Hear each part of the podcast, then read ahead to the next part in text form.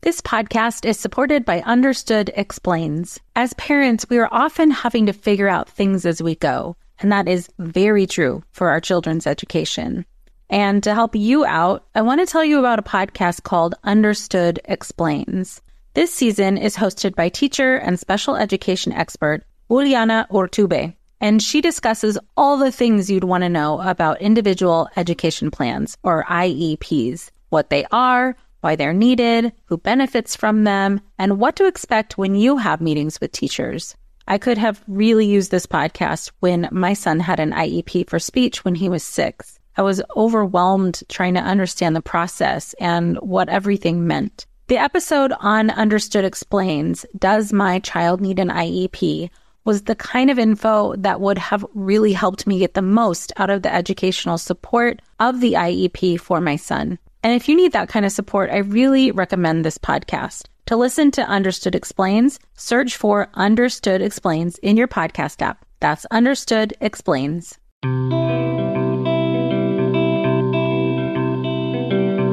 Welcome to Mom in Mind. I'm perinatal psychologist and host Dr. Kat.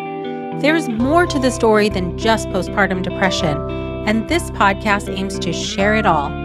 From personal stories and lived experience to experts who break down the ups and downs of life from getting pregnant, pregnancy, perinatal loss, and postpartum adjustment to parenthood. While this is not psychotherapy or medical advice, it is all of the stuff you ever wanted to know about mental health and new parenthood. Welcome to Mom in Mind. I'm your host, Dr. Kat. I'm really excited to bring you this interview today with my friend and colleague Aviril or Apple Sepulveda. I've known her for some time now, and I've been really interested in bringing her on the podcast to talk about the work she does as a board certified pediatric occupational therapist with over 20 years of experience. Now, a lot of people don't know exactly what an occupational therapist does, but if you've had a child who has any kind of speech or feeding issues or has needed the help of an occupational therapist, then you know some of the amazing work that occupational therapists do in helping children. Apple is going to be sharing with us her integrated perspective and understanding of what it's like for struggling parents who are receiving early intervention for their children when they themselves might be dealing with depression and anxiety. She's also going to talk a little bit about maternal and infant mental health in early intervention. In addition to being a board certified pediatric occupational therapist, she is also an IBCLC. She spent most of her career in pediatrics at Children's Hospital in Metro LA area, where she specialized in infant feeding and swallowing and infant development. She also holds the AOTA specialty certification in feeding, eating, and swallowing. While she already has a doctorate in occupational therapy, she is also earning her PhD in translational health sciences at George Washington University. Within her clinical areas of expertise, she does occupational therapy interventions on infant development and feeding, pediatric feeding and swallowing in medically complex children, sensory processing, lactation, and maternal and infant mental health. She received a fellowship from the Robert Wood Johnson Foundation Clinical Scholars Program from 2016 to 2019, including grant funding for community based participatory research to address mental health disparities among Filipino immigrants through parenting programs. Dr. Sepulveda co founded Nurture Collective to address the gaps in early intervention practice. Her vision for Nurture Collective is to integrate parental mental health in early intervention for children at risk for developmental delays.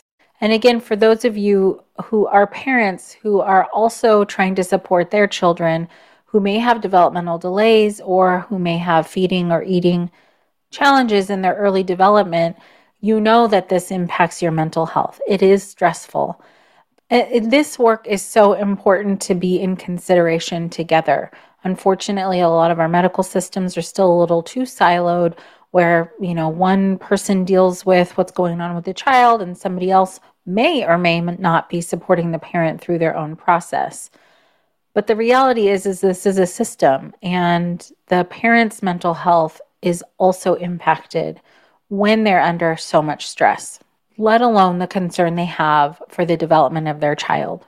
I'm really excited for you guys to listen into this conversation, so let's meet Dr. Apple Sepulveda.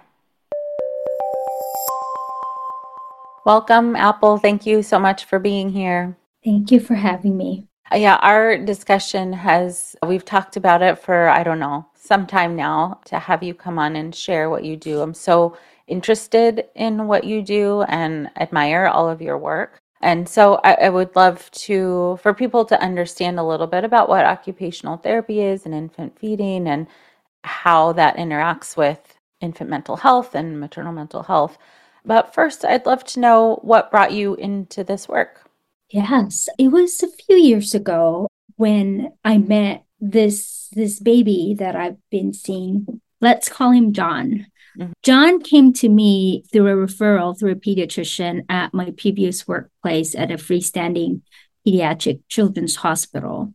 And I this was referred to me because John had feeding difficulties, failure to thrive, mm-hmm. not taking the bottle, mm-hmm. and they and mom is very very stressed because mm-hmm. imagine if you can't feed your child mm-hmm. uh, it could be very very stressful yeah and while i was working with john over time i recognized that the mom was depressed right the mom was mm-hmm. aloof the mom was withdrawn mm-hmm. and i kept thinking to myself like am i an effective therapist for john if i'm not able to help this mom mm. right? Mm-hmm. So over time, I didn't know what to do. I didn't have any tools to support the mom, nor mm-hmm. do I have any talking points to talk mm-hmm. about it. And I was scared to talk about it and and hear what she has to say and not knowing what to do. Mm-hmm. And so eventually they stopped coming to therapy services and I didn't know, you know, what happened. But as I saw a lot of John's in my clinic or in that practice that I was in, I thought to myself, there has to be something that's got to be done, right? I can't yeah. help babies if I can't help moms. Mm. And so as I I start looking, when you start looking at it, you will really yeah. see it. Right, I've right. seen a lot of moms who are hyper vigilant about their baby's development. Yeah. Oh, is my child eating enough? My child is in the NICU and they were they we were pushing for feeding so that we can be discharged from the NICU. Is this enough food for my child? Is that okay? Can I feed my child with purees? Can I progress? Can I feed them carrots this time? Last time we had applesauce. And a lot of these anxiety that I mm-hmm. keep hearing from moms. And I thought to myself, and there's also moms who don't sleep at night. They just watch their babies sleep and because they fear that their baby will stop breathing. Mm-hmm. I have other moms who is in the ER a lot once a week and keep on missing appointments because they're taking their kids to the ER because they're afraid mm-hmm. that their baby will stop breathing. And when I think about it, it is the trauma that I had experienced in the NICU. And I thought to myself, wow, I should be helping these moms. Mm. But at that time, when there was very, very little awareness on maternal mental health disorders or perinatal mental health disorders, I couldn't find help within that freestanding children's hospital. Mm. I talked to a few leaders in within that in that space and we were brainstorming about oh but the child is our patient and not the mm. moms mm. where will we chart something about the moms when the chart belongs to the child when our payer is the child's insurance and not the moms and i thought oh my goodness this is a huge systemic issue yeah. Yeah. and so then i went out of the organization and really volunteered my time in nonprofit organizations to really learn about the systems that are involved in helping moms and babies and to recognize that it's very broken. It's mm-hmm. very broken. So and that's how i really came about that work. And now i'm very very dedicated to helping moms of children with who are at risk for developmental delays and developmental disabilities because these are the kids that we see post NICU graduates um, mm-hmm. um, that may have complex medical issues or kids with special needs. Yeah, well, I thank you for for that perspective. It is once you start scratching the surface a little bit and seeing how disjointed and siloed all of care is. It's a huge issue and overwhelming for those who want to try and fix it because you're working against really a, a lot of bureaucracy and the way things have always been done. So I, am I'm, I'm sure there's a lot more to say about that, and I'd like to to hear a little bit more in just a moment. Before we get into this a little bit more deeply, can you explain a little bit about what occupational therapy is and what an infant feeding specialist would be helping with?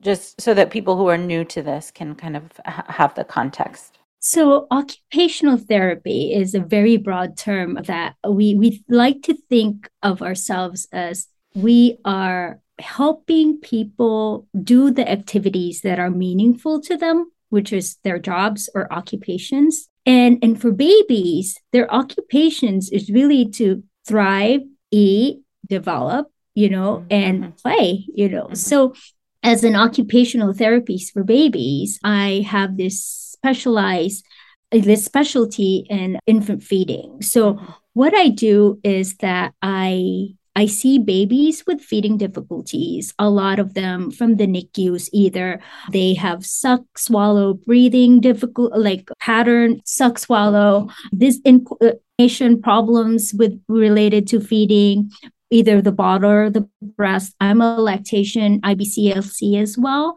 I have I see babies with failure to thrive, issues a lot of kids with reflux or difficulty mm. feeding, picky eating, a lot of kids that have motor problems in the mouth mm. that maybe tongue tie for example or just difficulty latching. I see them a lot of the kids with complex diagnoses, Down syndrome babies, kids with genetic syndromes that are wanting to feed by mouth. I do a lot of transition from G tube, gastrostomy tube feeding to oral feeding for all these kids who have been discharged from the NICU or from the hospital with a tube mm-hmm. feeding and are not ready to feed by mouth just yet. Mm, hmm So okay. that's and and on top of that, I use a developmental perspective, like also looking at where they are in their developmental milestone, physical milestones, and mm-hmm. also adaptive skills and, and all these other skills that a child needs to have mm-hmm. to be able to develop and thrive. That sounds like quite a range from, I guess, on a scale of kind of more intensive treatment or more complex treatment to more, I guess, relatively more mild things, like meaning things that might resolve more quickly mm-hmm. or that they could progress more quickly potentially. Yes. Yeah. Uh, yeah. So it could be as mild as a child having tongue tie problems mm-hmm. and getting him that is causing motor problems within the sucking mechanism and the use of the tongue for moms who are breastfeeding. So mm-hmm. it could be as, as mild as that to more complex, where this child is receiving all the nutrition to a tube and then getting them to feed by mouth because they have swallowing problems. They have problems swallowing the, the uh, liquids, for example, because mm-hmm. it goes through their lungs, you know. So those are the th- the range of things that I see.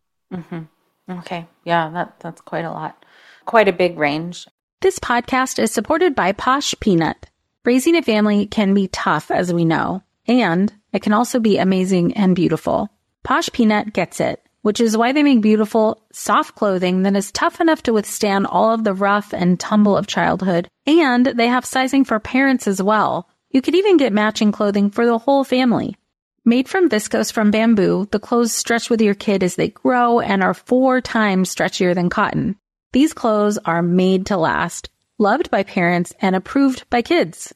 Posh Peanut makes thoughtfully crafted, beautiful, and stylish clothing for kids and families designed in house, from beautiful florals to your favorite brands such as Hot Wheels, Disney, Hello Kitty, and Barbie. It's also breathable and chemical free, which means they're delicate on sensitive skin. So I got my Posh Peanut loungewear and I've been putting it on, especially after my long client days, because I need the instant comfort and relaxation. It's one of the ways that I do my self care because the soft, stretchy fabric of the Posh Peanut loungewear is really comforting to me. Right now, Posh Peanut is offering our listeners 20% off your first order with promo code MIND. Go to poshpeanut.com slash mind and use promo code MIND for 20% off your first order. That's poshpeanut.com slash mind, promo code MIND. No one told us the truth about parenthood. Why? This is the podcast everyone needed before they had kids because now that those little ones are here, whew, there is a lot to unpack. I'm Rachel Shepardota, and I am your host for the podcast No One Told Us, where we tell the truth about parenting and let you in on all the stuff you really should have known about before having kids. I am the founder of Hey Sleepy Baby, but this podcast is so much more than sleep. We'll be diving into all the topics that you really care about and need to know while you do your best job raising those adorable tiny humans. Our goal is to just make you feel less alone and less overwhelmed. There are so many things that no one tells us before becoming a parent, and I think that we should really pull back the curtain on becoming a first time or second time mom or dad to share the good, the bad, and the ugly We'll have a little education, a little fun, and a whole lot of heart that goes into each and every episode. So join me and our amazing guests each week to hear us talk about what no one told us. So uh, it sounds like you could be involved very early on, but I assume that some people are coming to you a little bit later, like with things that have been going on for a little bit longer, like people who may not have, or whose doctors maybe didn't catch a, a tongue tie or something like that, and they're they're coming in a bit later. Mm-hmm. And that makes me wonder like, at any point during this, either whether it's early or later on, the parent is is as you mentioned before pretty stressed out i assume maybe not always with a, a clinical diagnosis of depression or anxiety mm-hmm. maybe they do but certainly they're probably always stressed out i mean their their child is is having difficulty Yes. And I could, when you asked that question, I thought about the mom that I saw the other day who has a one month old whose child has difficulty feeding with the bottle and the mm-hmm. breast and mm-hmm. and the feeding times are an hour right and the mm-hmm. child sleeps and eats sleeps and eats and and and that's so stressful for the mom because they have to wake up every hour to to feed the baby. And imagine if you lose sleep and stress and you're so stressed out. Oh my goodness. Am i am i a bad mom because i mm. can't feed my child? Mm. is uh, what kind of a mom i am when the feeding is like what i can give to the child and i'm not doing it? Or even if if in the lactation world, right? Like I can't breastfeed. Am I a good mom? Gosh. Those are the things that that really needs with the moms. Plus, you take into account they don't sleep, you know, that stress of a crying baby all the time because the baby's hungry, right? Mm-hmm. And those you try so hard to to feed the baby, yet they're not taking enough. It could be very, very stressful for moms. Yeah, I wonder how, just kind of as an aside, but I also think it's important. How often do you see like the, the primary caregiver coming in with a partner or a family member or somebody who's there to support the parent? Who's who's like the, the primary in this situation? How often are you seeing support people come in? I think 50% of the time. 50% of the time I have support. I, I also do screenings as part of my other hat because I'm so dedicated to this awareness. I we screen moms with feeding problems or moms and babies with feeding problems at the pediatrician's clinic here in LA. And for those who are in Medi-Cal who may not get like immediate lactation support right away, but also and who may not be screened by in the hospital for postpartum depression. So mm-hmm. we we screen moms and I, am happy to say that about 50% of the moms there are have support partners. So I, it's actually better now than it was before. Okay yeah. I mean honestly i don't know what this says about my thought process but that's higher than i would expect. But and primarily because often the the what I am seeing is the there's a primary caregiver and then if they are partnered the other partner is working outside of the house or doesn't have can't take off time from work or anything mm. like that mm. to come in yeah to your point though that that number is for newborns like within the first oh, two uh-huh. months uh, they're uh, there but as they get older in the early intervention system that we see usually mothers are the primary caregivers mm-hmm. or even grandparents you know mm-hmm. who are mm-hmm. taking care of the kids and and that's yeah you're you're right about that and which also speaks to their parents are there because they have 12 weeks of maternity leave and then mm-hmm. afterwards they have to go back to work that could also that mm-hmm. actually is a big trigger for the parents that i see as well oh, sure. when they have to go back to work mm-hmm. oh right and that's for i mean i know california we're pretty rich in the sense that we have a, a decent enough for now family leave system but that's just not the case in a lot of the country yeah uh, where where people don't have that support or can't even take the time off to go uh, to appointments for their yeah. child really and really. that's a big challenge yeah yeah that's a big challenge because not only that like if you have a child with complex needs like the kids that we see they see a lot of specialists cardiologists immunologists if they have lung problems from the nicu and considering the moms have to work eight hour jobs, take time off to take their kids to these specialty appointments, and they have to go to therapy, physical therapy, occupational therapy, speech therapy once a week, that's a lot to deal with for parents, you know, yeah. uh, even navigating. And a lot of them too don't have a lot of resources to navigate that the very, very complicated healthcare system. Yeah.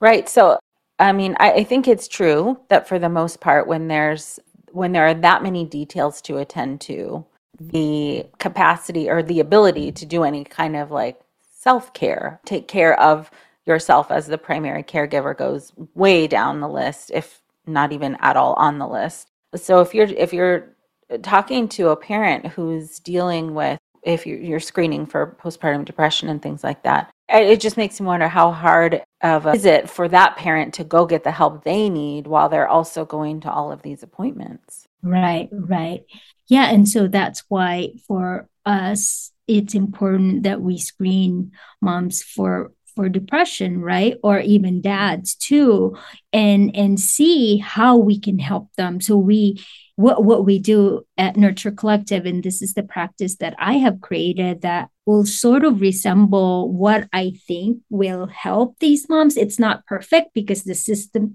we are going against the system mm-hmm. but what we do is we screen moms for postpartum depression and connect them with our community-based organization that could help them link to therapy services or even get them some moms who need housing, childcare, connect them to fresh services and all these other things that will help alleviate them from the stresses. We some moms even get concrete support. Like I had a mom who was so stressed that they won't have enough money to pay rent and and one of our community-based organizations just helped them with two months rent to help them catch up you know so there are some we we also do like through another partnership that we have that we provide parenting classes support groups really really yeah. getting moms together and and really getting them to make them feel that they're not alone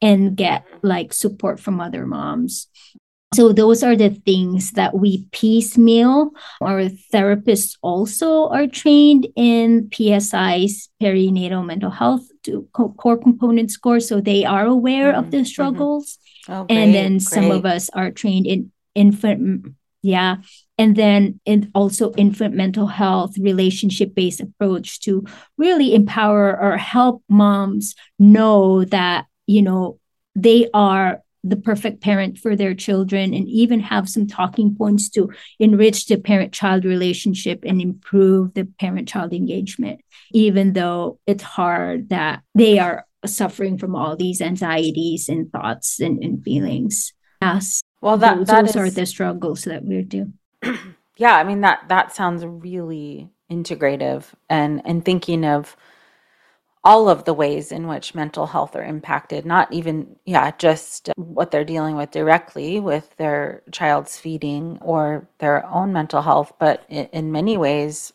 resources financial resources food resources other types of support having enough diapers. All, all of these things are all part of mental health and it sounds like you're trying to address again going back to the the systems you're you're trying to address the ways in which the systems that the mom or parent and baby are still in are are further impacting their mental health. So just just for instance those two months of rent how much of a stress relief is that? That's massive. Yeah yeah. And and you know what also we try to incorporate is the family centered care model. In our early intervention work we really focus on like routines that the families are are dealing with every day just say for an example that i can think of is that i have a mom who has been depressed, who's who is depressed, who has anxiety, is getting therapy. And I've been trying to work on her child with feeding, right? This child is just not eating a lot. And so we're working on it. And and so when I started talking to the mom, she says that she's only eating once a day at four o'clock in the afternoon after all the work is done. Mm-hmm. And I said, wow wow i've been trying to talk to you about routines which feeding is is important but that isn't only for the child but it's for yourself too and so i said on our next session you will prepare a meal for yourself and the child it doesn't have to be a different meal it has it can be the same meal because these children really want to eat what you're eating they don't mm-hmm. want to eat something in the jar while you're eating something else and and and that moment I, I just really had to walk her through that process when she prepared a, a, healthy meal for herself and gave some for the child in, in the way that is child appropriate.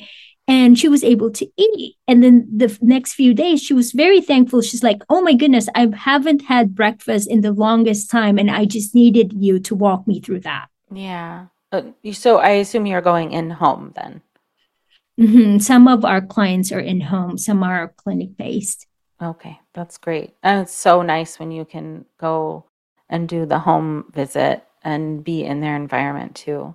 I mean, I'm sure there's but the benefits to both, but for this particular example, I, you're speaking to the depth of stress that a parent is is feeling too. I mean, just in that dynamic, there's not enough time mm-hmm. or awareness or maybe even sometimes just capacity to to think beyond what the baby needs because there's so much stress about making sure baby's okay and with anxiety in particular well depression too and trauma too. So any kind of mental health stuff. It is it is really hard to break that and and step outside of what is happening immediately and, and think more broadly about your own family system or what your own needs are. Because the stress especially if somebody's the primary caregiver is home alone it's all on them it's all on them yeah. to make sure so I, I want to go back quickly to what you said about infant mental health how, how does infant mental health impact or, or show up in, in the dynamic with the with what what the baby is dealing with does that make so sense? So infant yeah, infant mental health is a field that's growing. Mm-hmm. And it really pertains to the environment that the child is in, right? So it it it pertains to the mental health of the child is shaped by the experiences that the child is in or so imagine if the mom is depressed and the mm-hmm. mom cannot engage with a child. So, a lot of these babies who can't speak about their needs, it's about reading their cues. Are they hungry? Are, is they wet? Do they need stimulation? And if a mom is depressed, or they may have struggles in, in reading their child's cues. And when the child's cues are not listened to, are or, or are not if there's no serve and return then then it impacts the mental health and the social emotional development of the child as the child grows up so that is why this is very very very important and and it's uh, studies indicate that this maternal and infant mental health is like the pillar to like long-term health outcomes right mm-hmm. i just even if you talk about like the resilience and the coping mechanisms of the child or even child with children with especially those kids with developmental disabilities behavioral problems and even speech difficulties they have have a lot and studies after studies have already have shown that mm-hmm. i mean to your point some depressed parents are withdrawn and some aren't but also some anxious parents are really really hyper vigilant and very like how can I describe it like over interpreting what's mm-hmm. going on with their child so they might be doing more than they need or more than what the the baby needs as well like it can i mean that can happen with depression too but exactly. they're they're and, and, this is difficult because for the for the parents who are dealing with the perinatal mental health condition they already feel bad about how they feel and how how potentially they feel towards their child and to learn what you're describing that the social and emotional health of their child in large can in large part be supported by good mental health or the mental health of the parent mm-hmm. also feel yeah. like a massive like burden for some parents like it's all on me to fix this and i need help too yeah, I mean, to your point, I've seen these moms a lot. They always come to the clinic and say, I have this app and mm-hmm. it tells me that this is what my child should be doing at this age. Mm-hmm. And it tells me that I need to buy 1,000 toys for this child and a crib that costs $600 and, right, and all right. these other things that I need to to mm-hmm. get and these are the hyper vigilant moms and mm-hmm. even like like our what we do is meeting the moms where they're at like you don't really need a lot of these toys right. you just and and sometimes five minutes is enough to be with your child Let, or let's take it yeah. one step at a time mm-hmm. right mm-hmm. and even like we do a lot of i mean also studies had indicate that when moms fake it right even though they feel good like they feel depressed even if it's five minutes of being there for their child mm-hmm. really is a lot helps yeah, with their sure. social emotional right. development so it's it's really it's hard because these moms with special needs especially the that these when these babies grow and they have special needs or maybe diagnosed with autism moms need to be on all the time mm. because these kids need a lot of help and engagement to really mm-hmm. just participate and yeah. it's so hard it is mm-hmm. so hard to be on all the time and just recognizing that and and meeting moms where they're at like knowing what works not mm-hmm. knowing okay is mm-hmm. what mm-hmm. this this strategy not work for your family then let's figure out something else yeah yeah exactly that that's a, a great point so right so the moms or or primary caregivers who are experiencing the depression where they're a little bit more disengaged they don't all of a sudden have to be engaged all the time in order to impact mm-hmm. and and vice versa for parents who are a little bit more hyper vigilant right because the, it's it's really hard to pull apart or to, to suss out really like what what is impacting what although we do know that the where we can help yes we can help with the, the feeding and the occupational therapy is really helpful but you're also bringing in this whole other aspect of support for the for the child. So, and for the parents rather, both. Feel like you're the martyr in your family? You're not alone. Hey, this is Joanne and Brie, and we're from the No Guilt Mom podcast. Brie, we talk to a lot of moms. Yeah, we sure do. And if you're a mom who has a to-do list that is so massive that you get overwhelmed and you shut down, Or if you fall into the habit of doing everything for everyone and don't know how to change it, we can help you become a no guilt mom. We're going to take you from family martyr to family model. That's role model, so that you role model the behavior that you want to see out of your kids. You're going to go from being tired and overwhelmed to energized and guilt free. Every week, you'll get actionable strategies that you can implement right away from the experts that we interview and from us. We also have a whole lot of fun, so check out the No Guilt Mom podcast everywhere you listen to your favorite shows. Oh, hey, everybody. It's us, Blair and Molly, your old pals from Toddler Purgatory. Two moms who are also actors, who are also creative beings, who sometimes feel stuck. And now we're back with a whole new podcast about unsticking it, launching in January. What happens when life gets in the way of our creativity instead of nourishing it? We talk to all sorts of guests about how to break through the mucky, gluey, sticky wall that can get between you and your creativity. We hear about their journeys, their successes, their challenges, and even their bougie coffee shop orders. Mm. So, join us, won't you, as we deep dive into how to unstick ourselves from the life gunk that can get in the way of our creative freedom. Get out of there, life gunk. Let us help you get back to your best creative self. Look for Unsticking It with Blair and Molly, wherever you listen to podcasts, starting in January. Unsticking It with Blair and Molly, because sometimes life sucks. So, with all of the work that you've done and all the training you've had and and what you've seen in, in these systems that are broken, I really hear that you're you're trying to fix that in the ways that are possible. Sometimes working with the systems and to pull things together for these parents.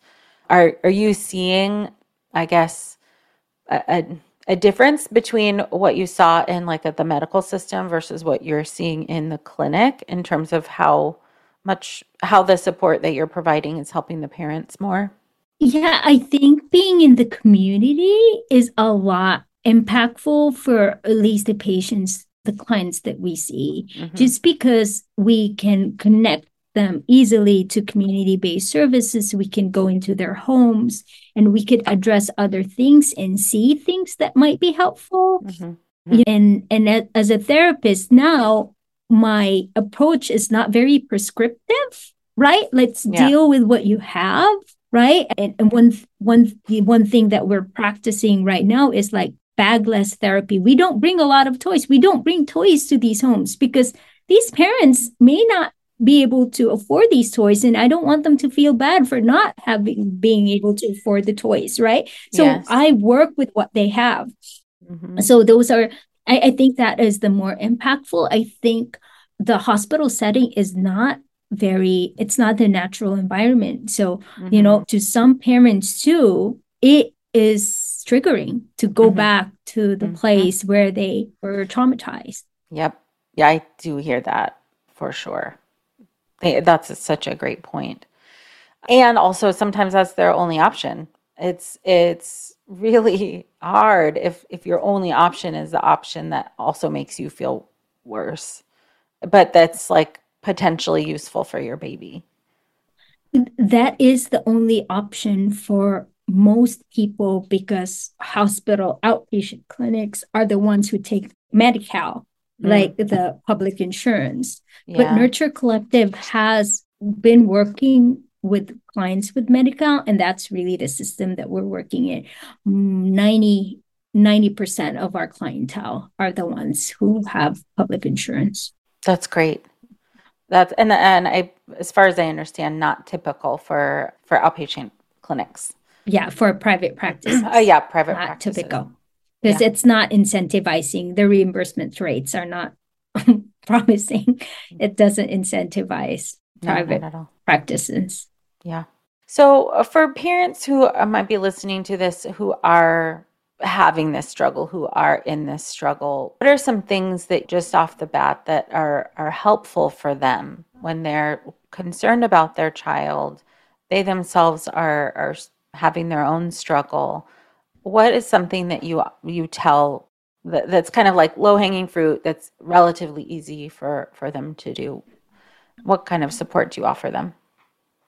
Yeah, for for parents who are feeling that they need help and support, I always say if you can't talk to your pediatrician about it or your provider about it, go look at the Postpartum Support International website and you can get support there for but for kids if you have a child that you are suspecting that may have developmental delays and may need help going into your early intervention system in in your state in California, it is provided by regional centers. So, mm-hmm. early intervention is a federally funded and state implemented program that is provided under the Individuals with Disabilities Education Act. And so mm-hmm. it's run by the state and it's free for most families of children from zero to three years old to mm-hmm. prevent developmental delays. So it's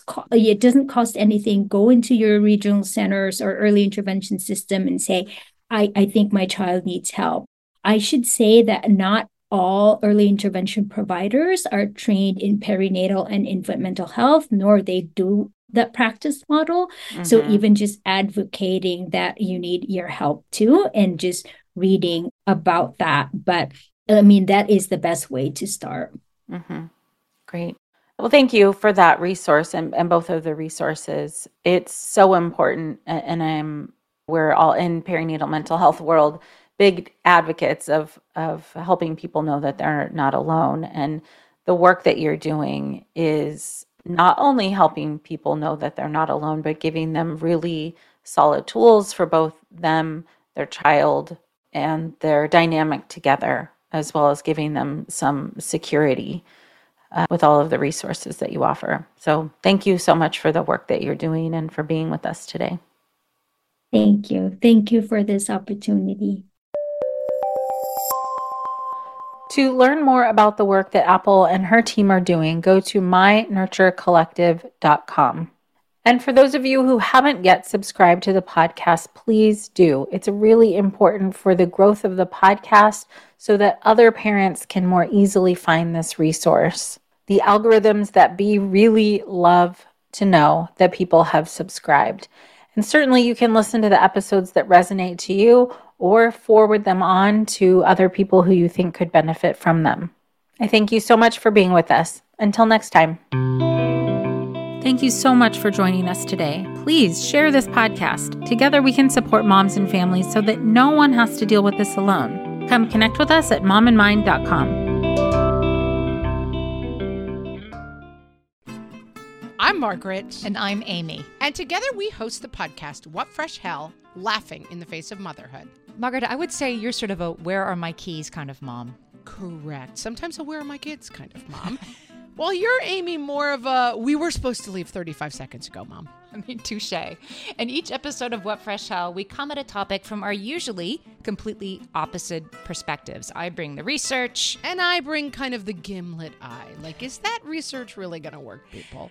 And almost 10 million downloads later, we're still laughing. We also talk to experts in the parenting field, plus parents with stories we can all learn from. We make each other laugh, we challenge each other's assumptions, and we have what we think is the best parenting community on the internet. Check out What Fresh Hell Laughing in the Face of Motherhood wherever you listen to podcasts.